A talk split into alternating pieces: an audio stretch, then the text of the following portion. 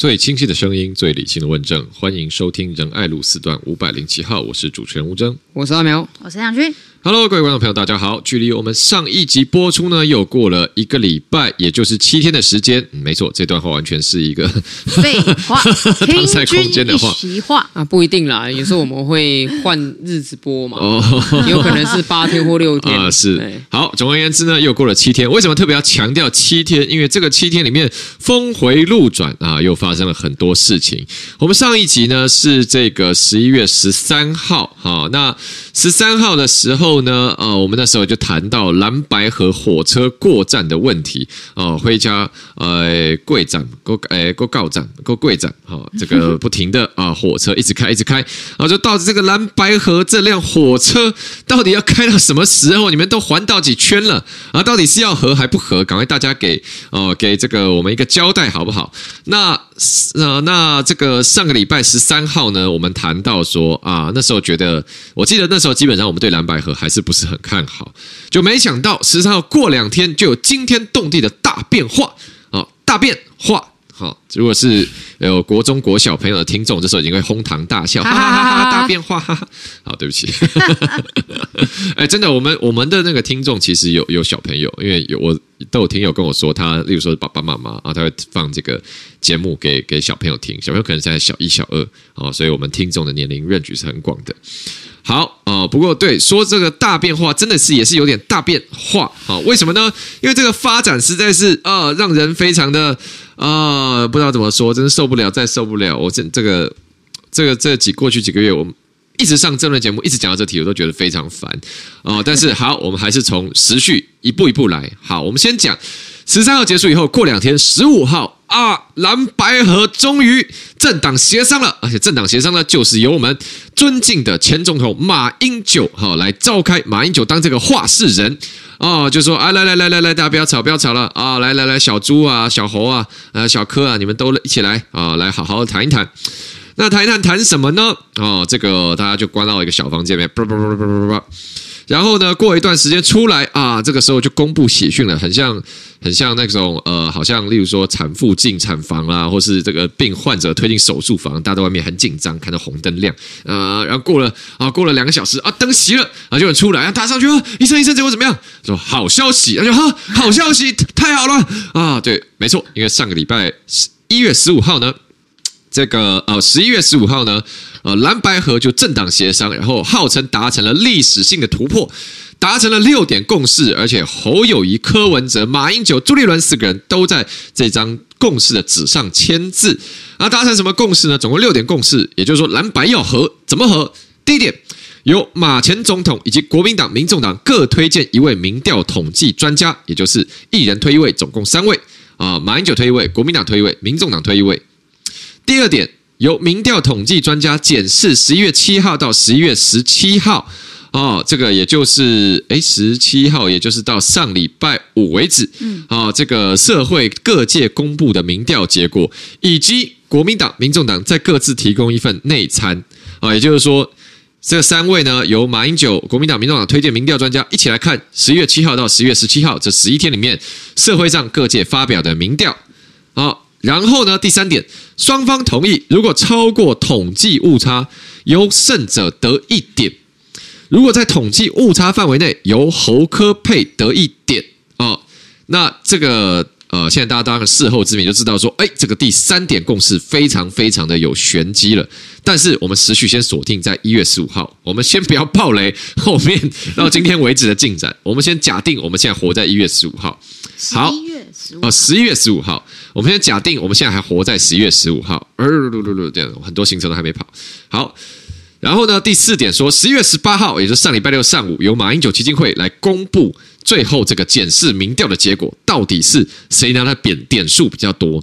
是侯科佩拿的点数比较多，还是柯侯佩拿的点数比较多？第五点，蓝白合之后，两党共同组成竞选委员会，全力辅选总统、副总统候选人，以及两党推荐的立法委员候选人，不分区政党票就各自努力。第六点，在马前总统见证下，国民党及民众党承诺为台湾第三波民主改革建立典范，要成立联合政府。国防、外交、两岸总统决定，其余部会则依各党派立委席次分配。民众党主责监督制衡，国民党主责建设发展。哦，总共六点共识啊！马英九、朱立伦、侯友谊、柯文哲都签了字。这就是上礼拜十月十五号两党达成的历史性啊，所谓的蓝白六点共识啊，这个历史文件。好，各位聪明已经预知未来的观众朋友们、听众朋友，大家也先不要爆雷，先等一等，我们继续把心智设定在十月十五号。当时看到这一份六点声明出来啊，各界哗然，哇，真的要和了啊！然后包含我们看到啊，当天现场非常多 dramatic 啊，非常戏剧性的画面。啊，例如说那天我跟那个林涛一起上节目，林涛整个人喜洋洋啊，哇，好像刚刚结婚一样。他说啊，早说了蓝白一定会合嘛，我这么这个半年以来，我一直说蓝白会合，都没有人相信。没关系，让时间证明一切。哇，林涛非常开心，这国民时间证明一切。对，国民党的林涛议员就欢啊欢天喜地啊，蓝白会合。但是呢。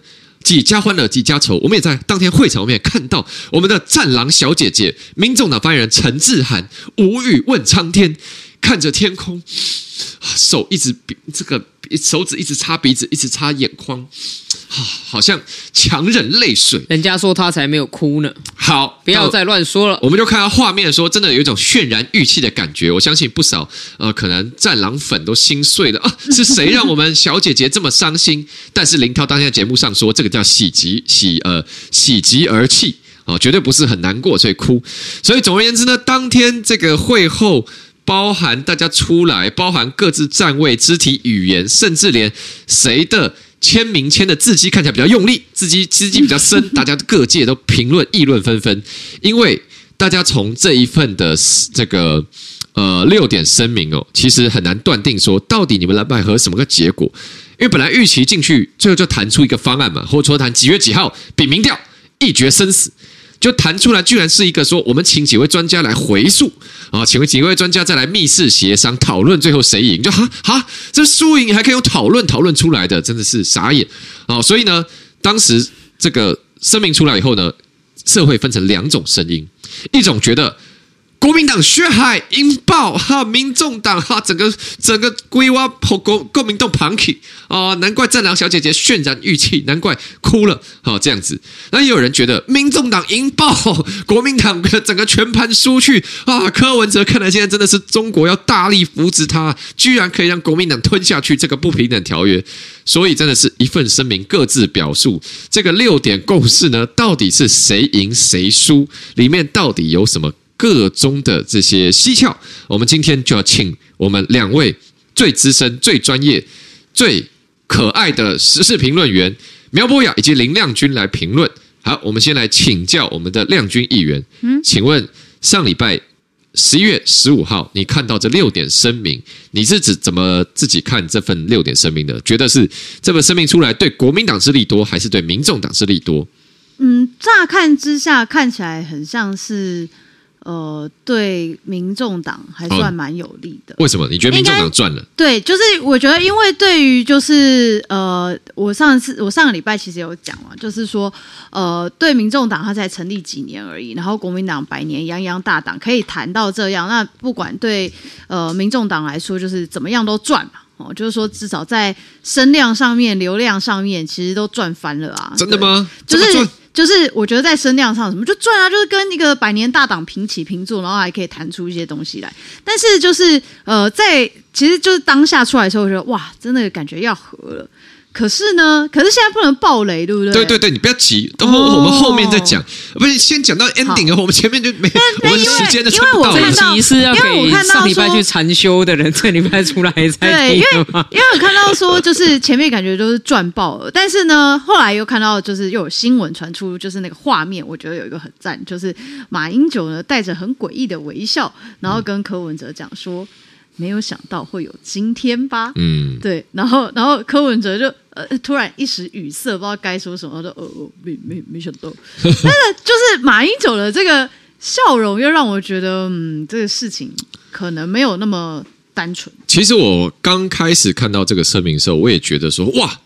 那那民众党是不是真的是真的的是利利多了？我就说刚开始乍看之下会这样，真的是利多了。但是你搭配所有的就是蓝白合，后来就是就就不能爆雷，好痛苦。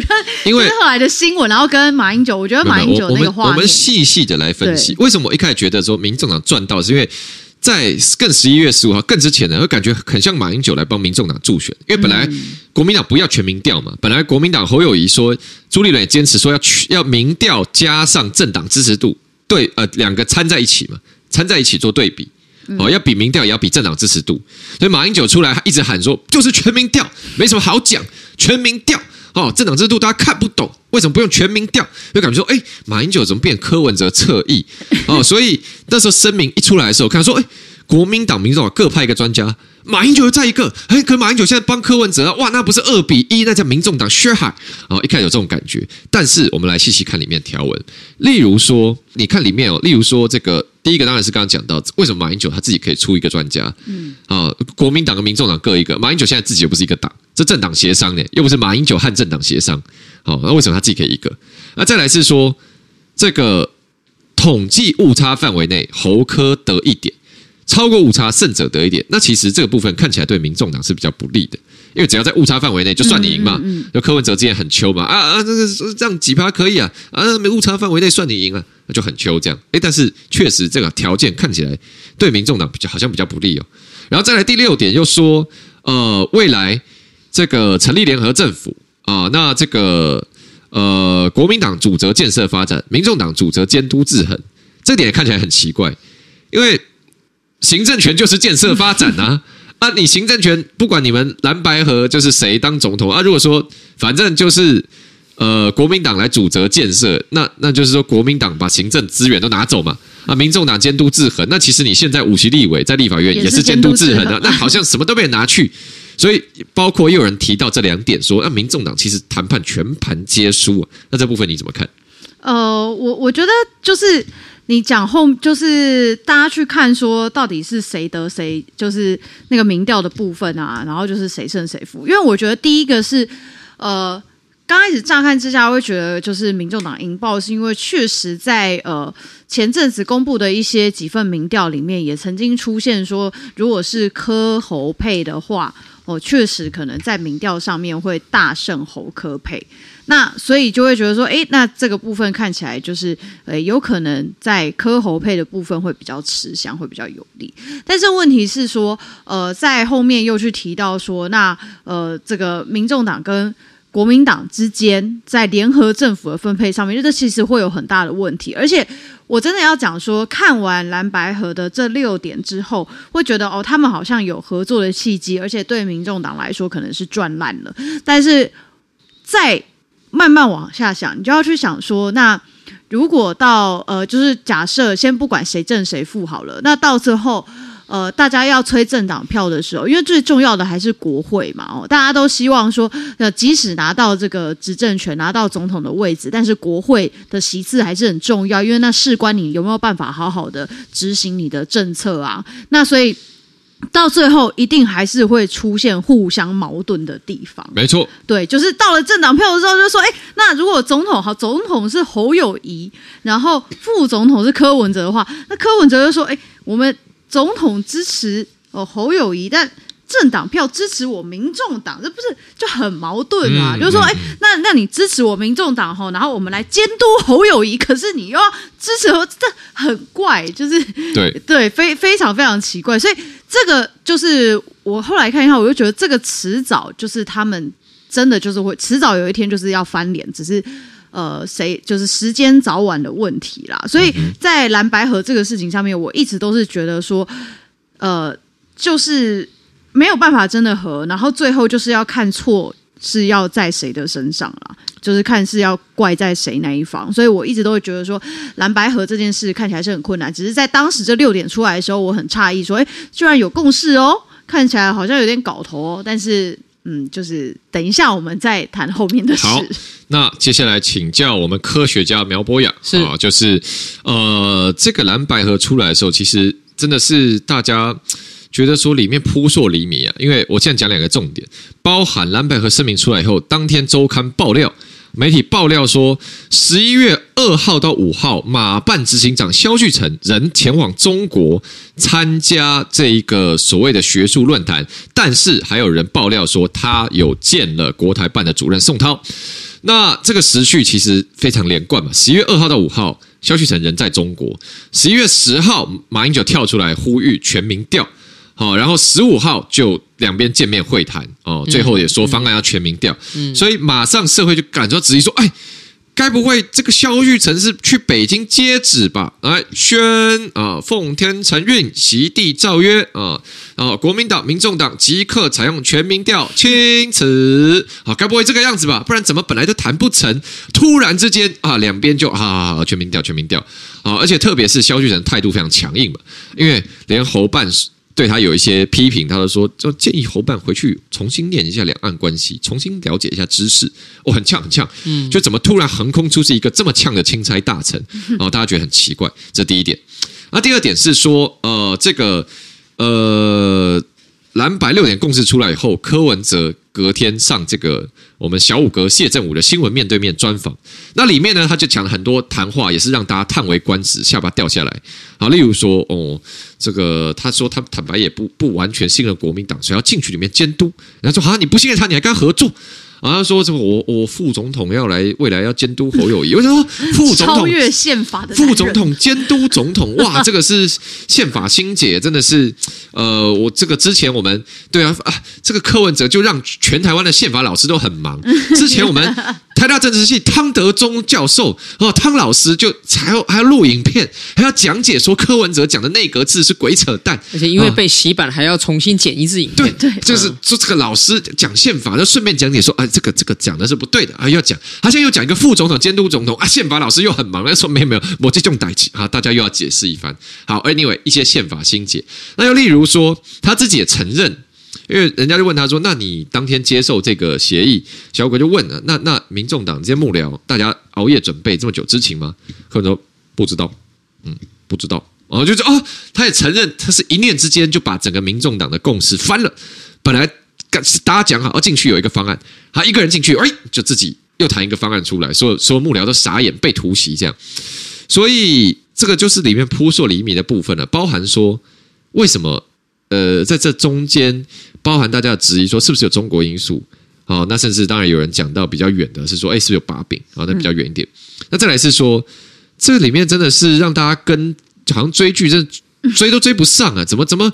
就是说，到底到底你现在这是要谈合作，还是柯文哲一念之间，还是柯文哲瞬间又变了？啊，就是说，这这到底民连显然民众党内部人大家也被突袭嘛？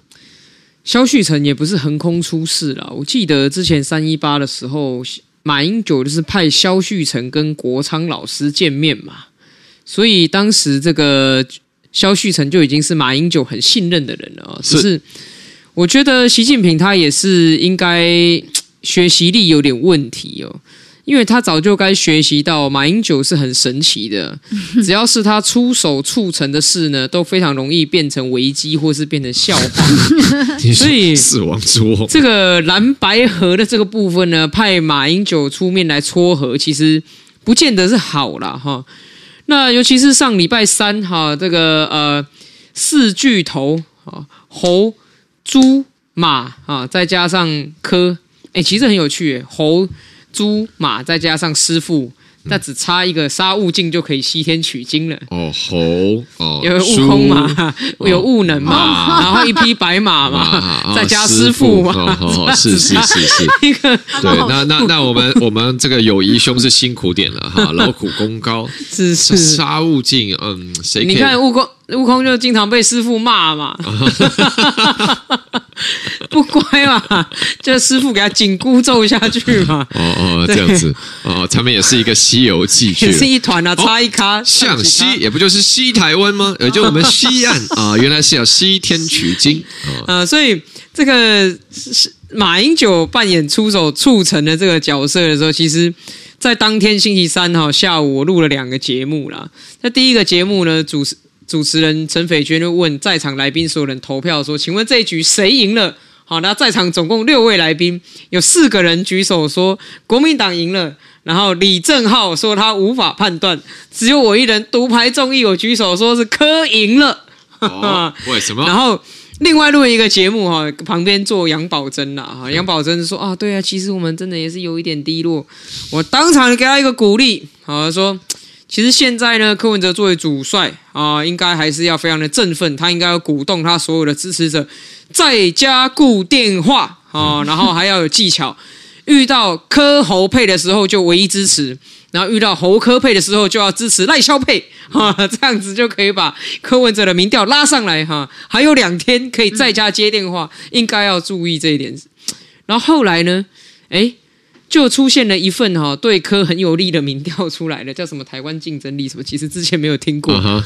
对，所以我意思是说，在上礼拜三的当下，我觉得事情并没有这么单纯，并不如哈大家所讲的国民党赢麻了哈。尤其是我向来呢喜欢这个逆风啊，比较凉快一点，所以那个时候其实也不全然觉得说柯文哲就一定输了啦。那只是在那个六点声明里面的第六点，好，在那个第六点里面，我觉得其实柯文哲就算他争到当政啊，也是保证由国民党执政啦。嗯哼，因为那第六点，柯文哲在面对面，我在楼上哈录影说要这个鼓励柯文哲，叫他请柯粉顾电话的时候，柯文哲刚好在楼下路面对面啊，他在面对面有讲啊，他说。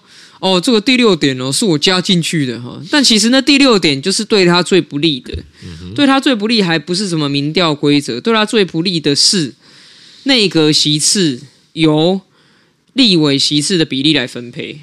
是，那就算柯文哲选上总统之后，还是国民党组阁啊，这是废话，因为民众党的立委席次再怎么样，顶多只是国民党五分之一而已嘛。那。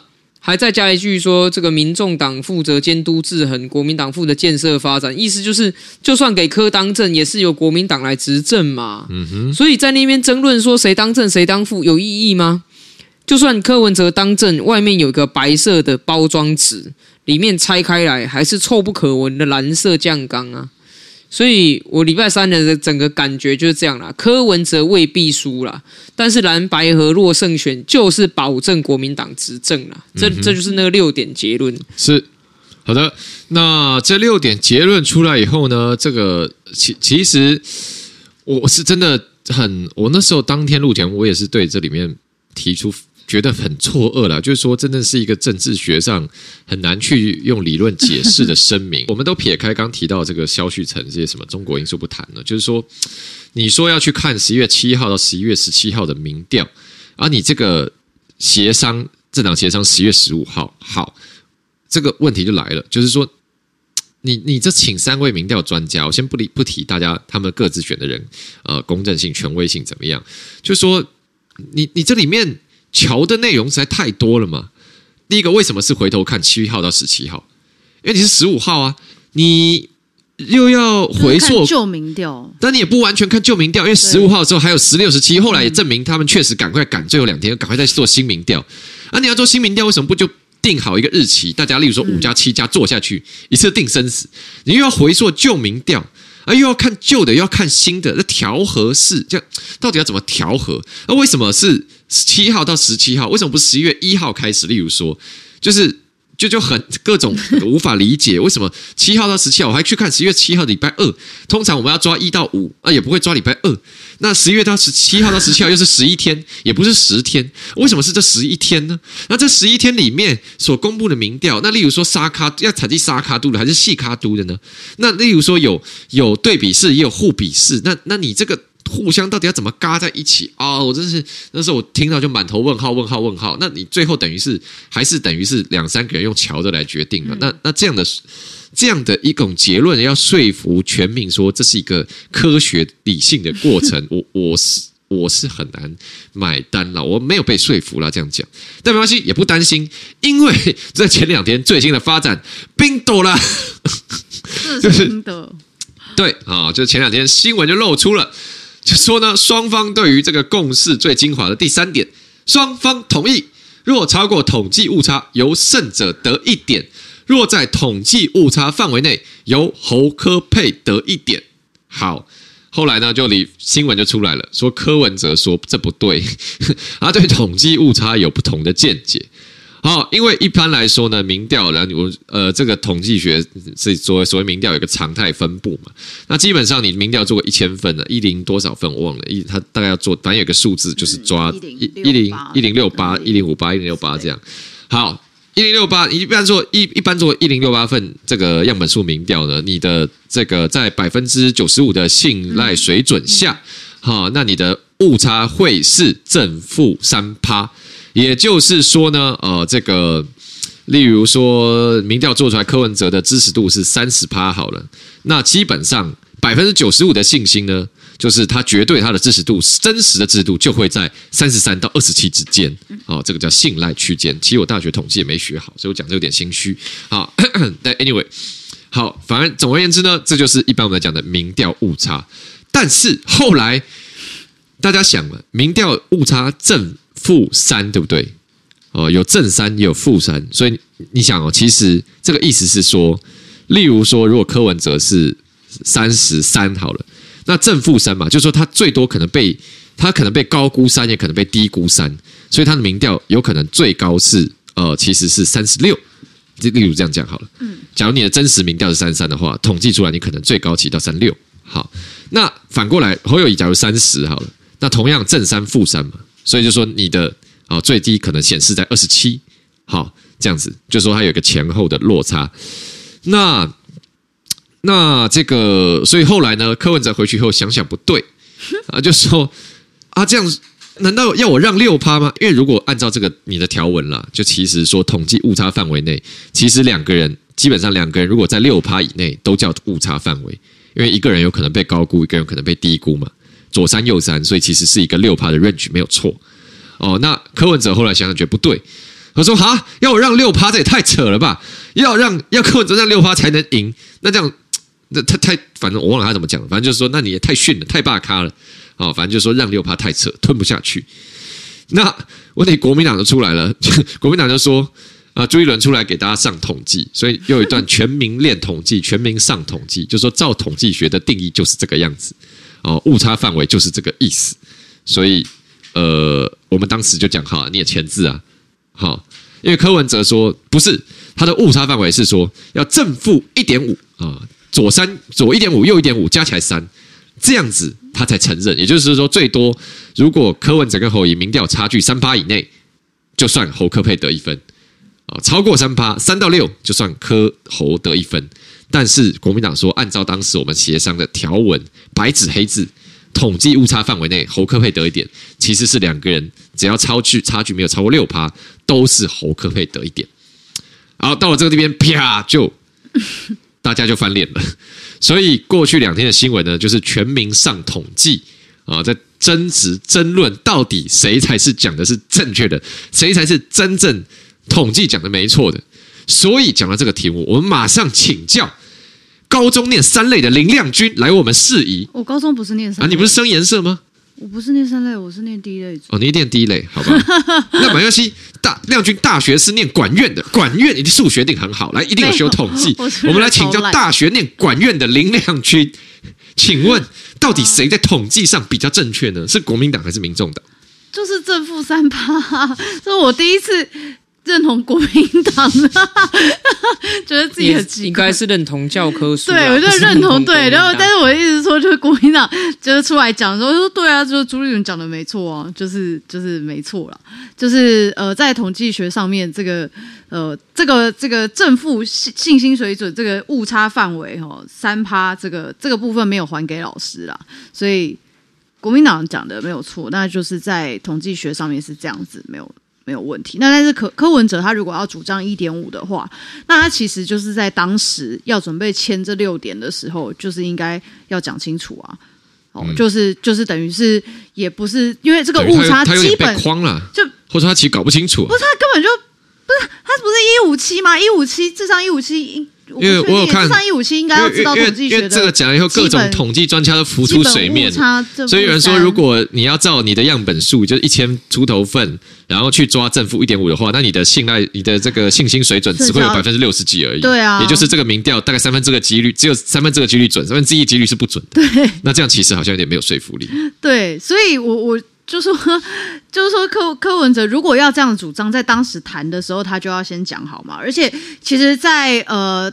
就是后来他们六点出来之后的隔天啊，后来柯震营还有说，哦，他们要求就是剔除那个呃市话的部分，他们希望，哦，全市话的民调被踢掉了。对，然后他们希望可以就是采取就是用全手机，那因为他可能会觉得说这样子对他们比较有利嘛，所以当这些消息开始传出来，然后又在那边吵那个什么误差是正负一点五的时候，哦，我就想说啊，死了死了，这个就要准备冰斗，冰斗，冰斗，就一定不爽。而且后来到那个呃十七号就是。是因为他们原本是十八号公布，到十七号就是民调的最后一天，他们就说什么最后呃，就说今天什么六点以前要把那个民调的原始数据哦，然后寄到一个什么云端。哦，科科办的什么一个云端信箱，什么挖哥的，然后我想说，哇，这这就是准备冰斗的前兆，因为那一天就礼拜五那一天，就是我也去上一个节目，然后主持人也是问大家说，现在就大家觉得会不会会不会翻桌这样，我就说现在就是酝酿翻桌，现在所有的动作都在酝酿翻桌，哪有 什么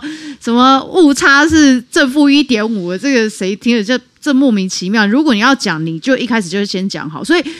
柯文哲他他现在呃，但他后来，我们现在又不能往后讲了。可以可以可以，我可以往后讲了。可以可以，现在解禁了。好，那他那他现在就是哦，就讲说哦，这个我们不会放弃啊什么的。那看起来好像又没有要和的机会。那在这个过程当中，也就是你在谈的时候，其实你第一个是你可能根本搞不清楚统计学，第二个是你在当时的时候就已经做出很多让步，然后或者是你也没有细究里面的内容到底是会不会对你自己比较不利，或者是比较有利。嗯、然后他现在要再重新去吵，也就是游戏规则都没讲清楚，或者是你打打那个什么，大家讲说呃打牌打一打。然后突然讲说，哎，这个打麻将，哦，突然讲说，哎，我我是打什么台湾麻将，我说那你是打。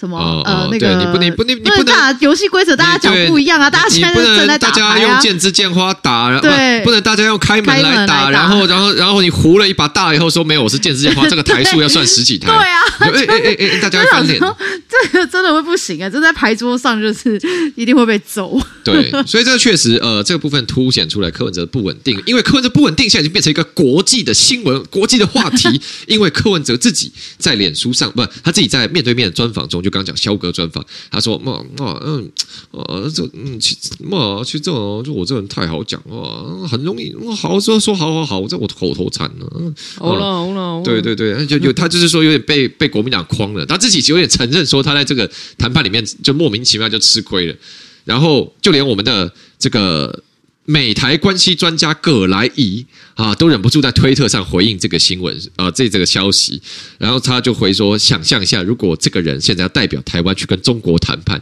啊，会不会一不小心就哦好闹好闹好闹啊，就就就就这啊，通通什么都去了。所以这个部分要来请教阿苗了，是就是这个真的是柯文哲。一人意志就把蓝白河搞得这个是峰回路转，大家雾里看花。这个啊，见山不是山，见山又是山，到底现在是是合还是不合？因为包含昨天十一月十九号是柯文哲啊，民众党在新庄办的这个 Team KP 誓师大会。好，那现场呢就这个说啊，只要你们不放弃，阿北就不会放弃啊。这样，然后然后说这个他已经答应大家要民众党总统候选人的身份拼战到底。嗯，好，所以呢。很多人就在说啊，这是不是正式并斗了？是不是真的蓝白河已经已经彻底破局？但是又有人说，哎，会不会还有弦外之音？会不会因为他说拼战到底，他没有说参选到底啊？会不会他的拼战是说再盯个一两天了啊？我盯真的盯过了，到底是到本周五啊？对对，会不会是这个意思呢？啊，因为没有说参选到底嘛，那拼战到底有点模糊空间。那或者有人说，那不是啊，柯文哲就变来变去啊？他之前也一下说合，一下说不合，一下签字签字都同意都可以翻脸，他现在说拼战到底，他。搞不好过两天再翻脸也有可能的，所以你现在来，我们再请你，如果要再预测一次，现在到啊，因为最终 ending 就是这个关门截止日就是十呃十一月二十四号啊，登记截止。无论如何，二十四号就是 end game 了，就是 end game 中的 end game，你无论如何不能超过这个期限，所以你预测你推断十一月二十四号之前，到底蓝白是会分还是会合呢？没有了，我想哦，你也问这个，你要先定义一下什么叫蓝白合嘛？你也先定义一下什么叫做拼战到底嘛？我就先定义一下哈。这个柯文哲有一招非常厉害，就是你要先定义一下啊。他遇到了难以回答的问题的时候，他就会叫你先定义一下，或者是呢，遇到这个射箭脱靶的时候呢。他就会重新定义，哈，把靶的位置给改了，厉害。像蓝白河六点协议的剧情，哈，我帮大家解说啦。其实，就是说柯文哲走进了一个地下赌场，哈，这个密室里面啊，有三个庄家跟他，哈，在赌，哈。那啊，对不起，马英九当庄家好了，另外两家诸侯跟他在对赌嘛，哈。那柯文哲呢，因为呢，这个呃。技术不精的关系啦，所以在里面呢，他也自己承认嘛，他等于是被框了哈。那当时朱立伦应该是很高兴，觉得自己赢麻了哈，因为呢，朱立伦也是台大教授，他把统计误差内哈这五个字写上去的时候，他觉得他稳操胜券，因为按照教科书的定义啊，统计误差内。好，如果一零六八份样本的话，大概就是正负百分之三。哈，要做到四千份样本才是正负百分之一点五嘛。哈，在九十五信息水准之下，哈。那所以，如果说啊，科侯跟侯科要比到正负百分之三，都算是猴科赢的话，那其实就是猴猴赢嘛。这个不用讲，按照教科书就是这样。哈。那柯文哲，我想他可能太过自信满满的啦，他就说：“哦，我智商一五七啊，怎么可能输给你这个阿米巴原虫？” 他真的讲过马英九是比阿米巴原虫都不如嘛？啊，那又看不起侯友谊，然后朱立伦说他是台大教授，可是柯文哲说他是台大医学系教授，哈，不一样哦。所以人家台大会计教授呢？统计误差那四个字到底什么定义呢？柯文哲不管了。他不管，他心里面自己认为应该就是我说的三趴吧，应该就是三趴吧，啊、嗯！但是哎，白纸黑字他就把它签了啊，啊，在赌场签了卖身契，啊，等于是这个全身大概都输光了，走出外面的时候，哎，突然发现不对劲，越想越不对劲，之后下一步是什么？找全家去赌场寻仇嘛。就是这样嘛，把这个地下赌场给掀了嘛，把这地下赌场破获了，告诉全民说：“你看他们诈赌，他们骗我。”哦，变成舆论战嘛。其实就是柯文哲在四人密室里扛不住其他三个人的压力，出来之后扛不住幕僚柯粉和柯妈妈的压力，所以这中间他就用了一招啊，叫做重新定义统计误差。我这边呢，哈，有看到新闻有披露一个这个他们所谓的民调专家的共同结论嘛，是上面有写哦，超妙的。他说，根据三位民调统计专家检视，九份民调中，民众党代表认为三份有问题要排除，这三份有问题要排除都是侯友谊赢的。对，所以柯文哲的专家先把侯友谊赢的九分之三排除掉，哈，剩下六份，怎么可能侯友谊赢呢？啊，你这个都是市话啦，你这都是会员啦，这不对啦。OK，国民党代表认为这三份没有问题，应列入采计，所以双方在这三份是否列入采计未达成共识，就是战歌啦。然后三位专家检视另外六份民调结果，若依统计误差计算，侯科配对柯侯配为五比一。嗯，意思就是连民众党自己派的专家也承认，依统计误差计算的话，侯科配是五，是赢了。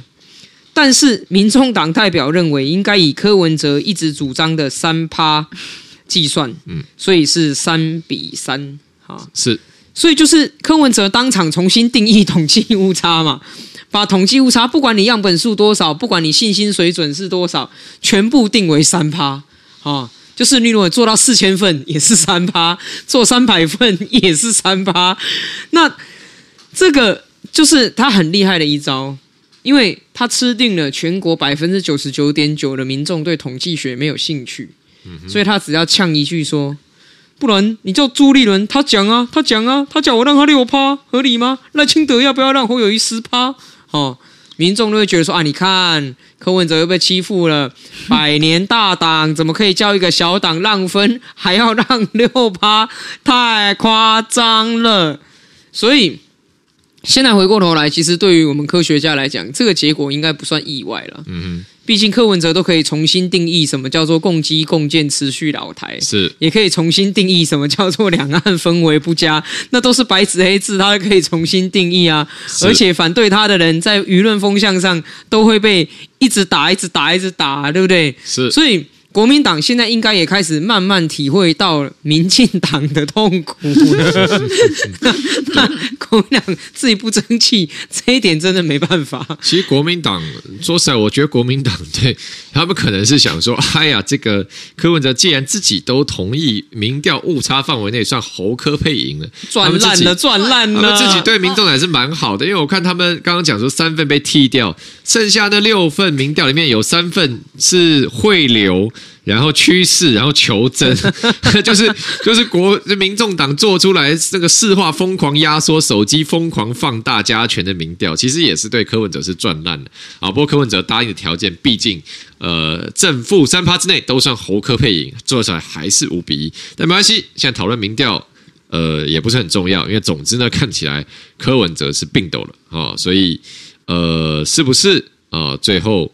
这个最后这礼拜剩下几天，我们就会看到柯文哲找到他的副手，然后正式登记参选啊总统呢，因为包含后来。病倒了以后，马上又有新闻说柯文哲夜奔啊、哦，密会郭台铭，两个人马上又开始讲，他又好起来了啊，一定很难是柯柯文哲现在翻脸了吗？啊，说国嘛国民党啊，画三角形了，画三角形。对，现在赶快跑去找郭台铭说，来来来，钱你出啊，民调我出啊，我有支持度，你有钱，来来，咱们两个合作一下 啊，所以搞不好最后现在又变成郭柯要合了啊，那到底是不是最后这样发展呢？无论如何。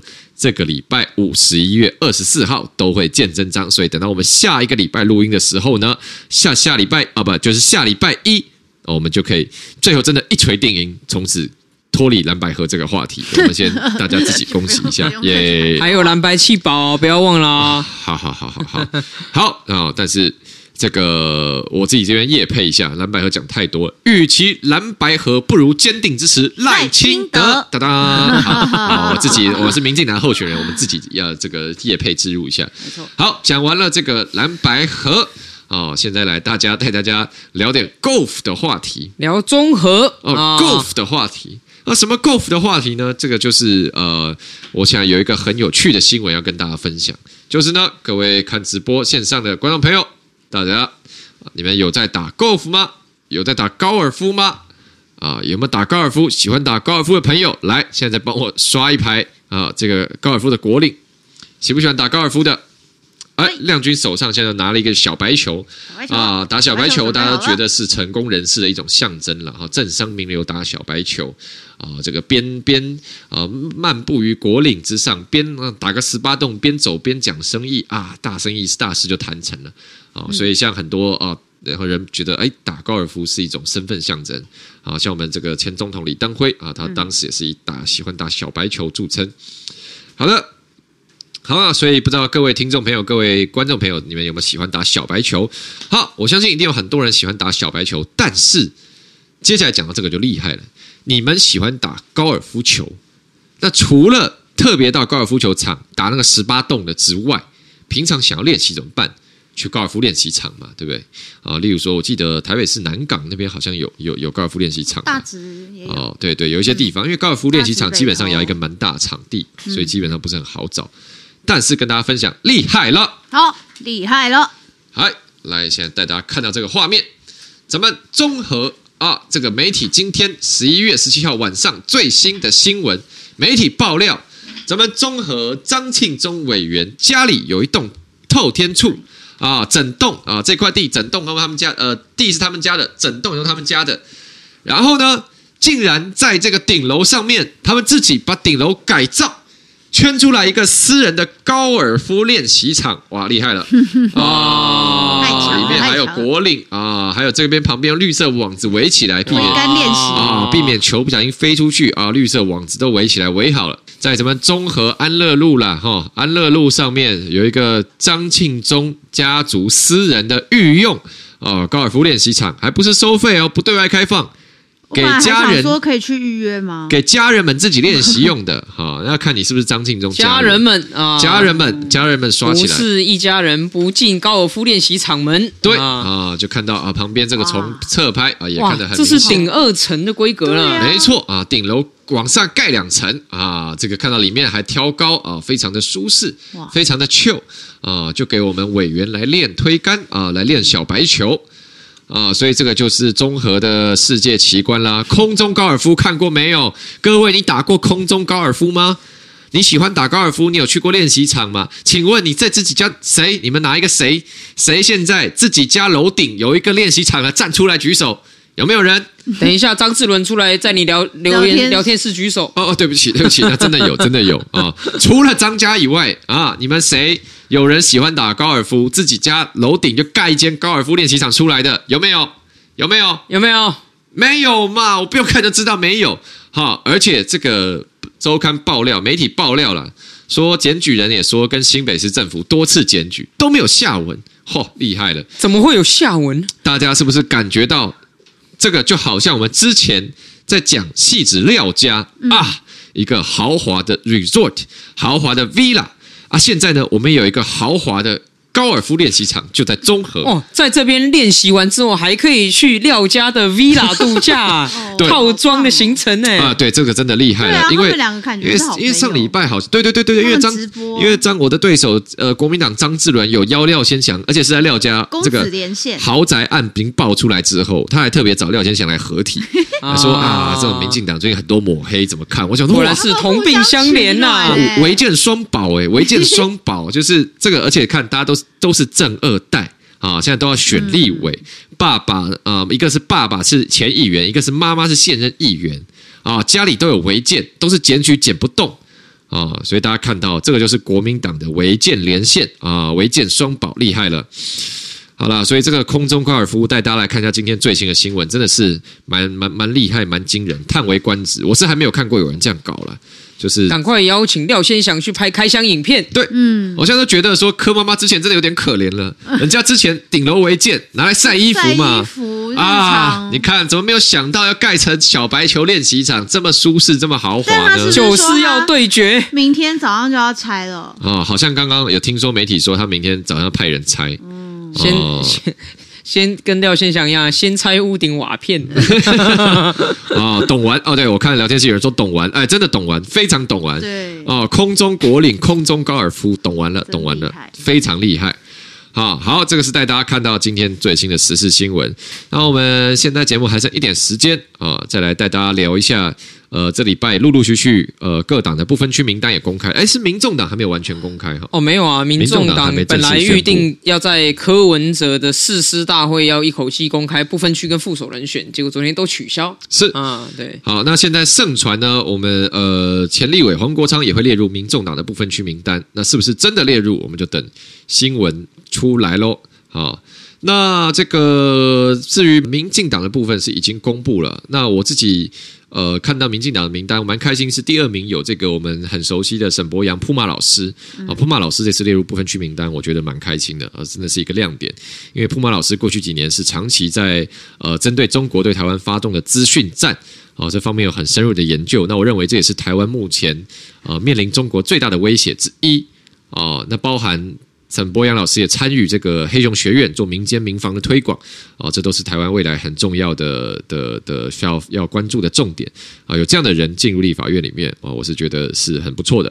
那我们接下来看到国民党的不分区名单了，国民党啊不分区来了，哈不得了了，厉害了，话剧也 get 当是这样念吗？跟当话话剧也跟跟当，好话剧也 get 当好。国民党不分区第一名是谁呢？轰动武林，惊动万教，就是我们的韩国瑜前市长啊！政治组第一名，国民党第一名，韩国瑜即将重返立法院。讲到这个，大家惊呆了，了不起！因为当年韩国瑜可是创下多个会期执询率零，完全没去上班这样的立委。韩国瑜自己受访承认，进了立法院昏头了，整天喝酒打麻将啊，这日子过得很舒适。所以我觉得委当委员了不起啊，对不对啊？韩国瑜自己这样讲 啊，只是立法院立法院都在喝酒打麻将啊。那现在这个人要重返立法院，而且如果蓝白河在国会拿下多数席次，看起来就会是韩国瑜来担任立法院的龙头，立法院的院长。好，好恐怖。好，所以啊，这个大家呃，可能如果他见到 Pelosi，他可以表演膝盖走路。他他也可以跟 Pelosi 畅谈啊。我大学心经，我大学在一个 American Club 打工啊，这样这个大家对韩式英文就可以好好的重新回味。还是个 student 的时候，还是个 student 时候，嗯，都打工哦，赚我的 student fee 啊，嗯嗯、啊，怎么了？你干你干嘛笑那么开心？没有啊，就是你你学的很好笑。哪有？我就是他就是这样讲啊。好吧，好，对不起，我们只讲韩国语。第二名柯志仁，第三名葛如君、翁小玲、陈清辉、吴宗宪，这不是不是艺人的吴宗宪啊。林林倩琪、陈永康、徐宇珍、谢龙介，哒哒哒哒哒哒哒哒哒。好啊，后面还有比较值得注意是，呃，这个云林张家张家俊也列入不分区名单。另外还有王玉敏啊，十四名。好，好的，那这个。好，基本上这就是国民党的不分区名单，所以大家最大的讨论还是未来韩国瑜是不是重新进入立法院担任立法院长这个部分。我我们现在也是要挑战呃立委的苗博雅是苗委员，怎么看未来你可能要在呃韩国瑜院长的这个带领之下啊、来监督问政的，真的是让人很不放心的啊。韩国瑜如果是立法院长的话，大概两个层面啦，第一个。过去七年，我们不是很积极推动国会改革，包括了国会议长的议事中立嘛？好，就是国会正副议长不只要退出党团，还要退出政党，退出退出政党的派系运作，退出党务运作嘛？哈，来维持国会议长的议事是中立的。那我想，如果韩国瑜成为立法院长的话，大概这个国会议长的议事中立就是倒退作废了啦，好，就别再想了嘛。那第二个部分，其实来自于我比较担心的是，国会议长是在国际上代表台湾的主权啊，以及代表台湾的民意的门面人物啦。国会才是一个国家的主权所在的地方啊，所以你看，这个美国好众议院议长、参议院议长好，或者是这个英国的这所谓的下议院。哦，欧洲各国的国会的议长啊，在行走各国的时候，都是代表着他们国家的民意啊，最高的民意机关。那你说韩国瑜来代表台湾，做台湾的门面哈，我觉得真的是没办法放心呐哈。这个讲远的话，他对反送中，人家记者问他说啊，不知道，不清楚诶。那以后如果说世界上发生什么大事，然后记者来给我们立法院韩院长堵麦。啊，不知道，不清楚哎，那对不对？然后给你背一段心经哈，这个如梦一切有为法，如梦幻泡影。如露亦如电，我说这是什么东西？搞不好他未来说这个问题，请苗博雅委员回答。哦，是是是，这个这个问题，请柯志恩委员回答。他说：“你不如问我几岁失去处男。”这是他在总统辩论上讲过哎，他在总统辩论上讲过这个哎，对对不对？他说啊，你们问你们世界上就发生的这个以哈战争，这是漱口杯啊，你要你要来问我大海，那怎么办？能放心吗？不能放心嘛！哎，搞不好他未来这个面接待外宾，例如说啊，美国的政要来了，他就可以跟大家介绍说，所以呃，这个啊，ask Taiwan people，do you wanna be chess or do you wanna be plug？要当筛子还是要当棋子？好，那这大家就会听到崭新的这种从没有在国际上听过的论述，就是台湾在国际上的形象可能会骤变啊。哦，然后再加上呢，这个他日前帮李梅珍哈，这个李梅珍硕士助选的时候呢，他有讲嘛，他说飞弹越多的地方被打得越惨啊，他就是要反对我们国防部在左营新设鱼叉飞弹的这个训练的营区了哈。那这个也很没常识嘛，因为鱼叉飞弹最大的特色就是它是移动式啊，战争来的时候呢，它就是会移动它战术阵地嘛。什么叫飞弹越多的地方打得越惨，对不对？而且这个逻辑很像是保全装的越高级的地方 会被投的越惨啊，所以我反对装设保全啊，如果有去健身练身体，走在路上会被打得越惨 啊，所以请大家不要去练身体。哦，是哦，派出所在的地方小偷最多啊，所以呢，不要在这个不要设派出所，这完全没逻辑嘛。所以你可以想象哦，如果未来立法院审查军购案哦，然后我们的立法院长代表台湾的民意韩院长跟世界喊话，飞弹越多的地方被打得越惨。请各国不要再卖飞弹给台湾了！哇，那真的是这个画面真的是美到美不胜收，凄美凄美到大家惨不忍睹啊！然后，所以我是觉得这一局更难啦，因为四年前，如果你不想让韩国瑜当总统的话，哦，那你只要让韩国瑜选输就好了哈。可是现在，如果你不想要他当立法院长的话，哦，你必须要让国民党的区域立委都选输，所以他一定会进去啦，他一定会进去啦，除非国民党的部分区政党票五趴以下，好越难，不太可能，他一定会进去。可是他能不能成为院长，要看国民党能掌握的席次，包括蓝的席次或者是白的席次。所以，如果你不想要，韩国瑜当立法院长，就请你一票都不要投国民党或跟国民党合作的立法委员，因为国民党掌握的席次不过半，是唯一阻止韩国瑜成为立法院长的方法，就这么简单。讲完了，是的，嗯，就是这么简单。好的，亮君，想不想加入由韩国瑜领导的立法院呢？不，不想啊、哦，不想啊。搞不好未来未来你会，搞不好未来立法院里面很精彩，因为你看现在盘点，其实下一届的国会，我觉得搞不好会点变成像那种任天堂明星大乱斗这种感觉。对啊，我现在好难想象、哦。因为如果按照外传的，呃，例如说，假如例如说黄国昌委员挂民众党不分区第二名好了，嗯、他基本上也是稳妥妥会进去。韩国语，所以有韩国瑜。有黄国昌，然后有吴峥，有阿苗。啊，其实是这个是有一定要有，有，有配艺，有文学，有品瑜，有王世坚，就是就是很多，就我我现在有点不知道这个画面会长怎么 样，梦幻，梦幻国会，我现在好难想象。我现在对，所以我个人有一个私心，要请我这边也跟大家拉票一下，呼吁拜托大家政党票请投民进党一票，让我们一起抢救王义川。这个让王民进党不分区排名第十四名，来一起抢救王义川，让车波拱川也可以请立法院来发挥他的长才。嗯，嗯，好的，那这个时间差不多了，所以今天呢，我们的节目大概到这边，谢谢大家收听，也再再拜托各位听友们。啊、呃，持续的要拜托帮大家帮我们把节目分享出去啊、呃，这个帮帮我们把节目分享给你的亲朋好友，推他们。哎，有一个节目蛮好听的，Podcast 叫做仁爱路四段五百零七号，宝岛联播网叫做宝岛新世代。也拜托大家呢，如果你们有分别用什么，看你们有什么 App 听啊、呃，用这个 Apple Podcast 听的，帮我们五星好评；Spotify 的也帮我们五星好评。总而言之，帮我们五星好评就对了。好，那这里是呃最优质的声音类综艺节目《仁爱路四段五百零七号》，我是主持人吴真，我是阿苗，我是杨军，我们下礼拜再见，拜拜，拜拜。拜拜。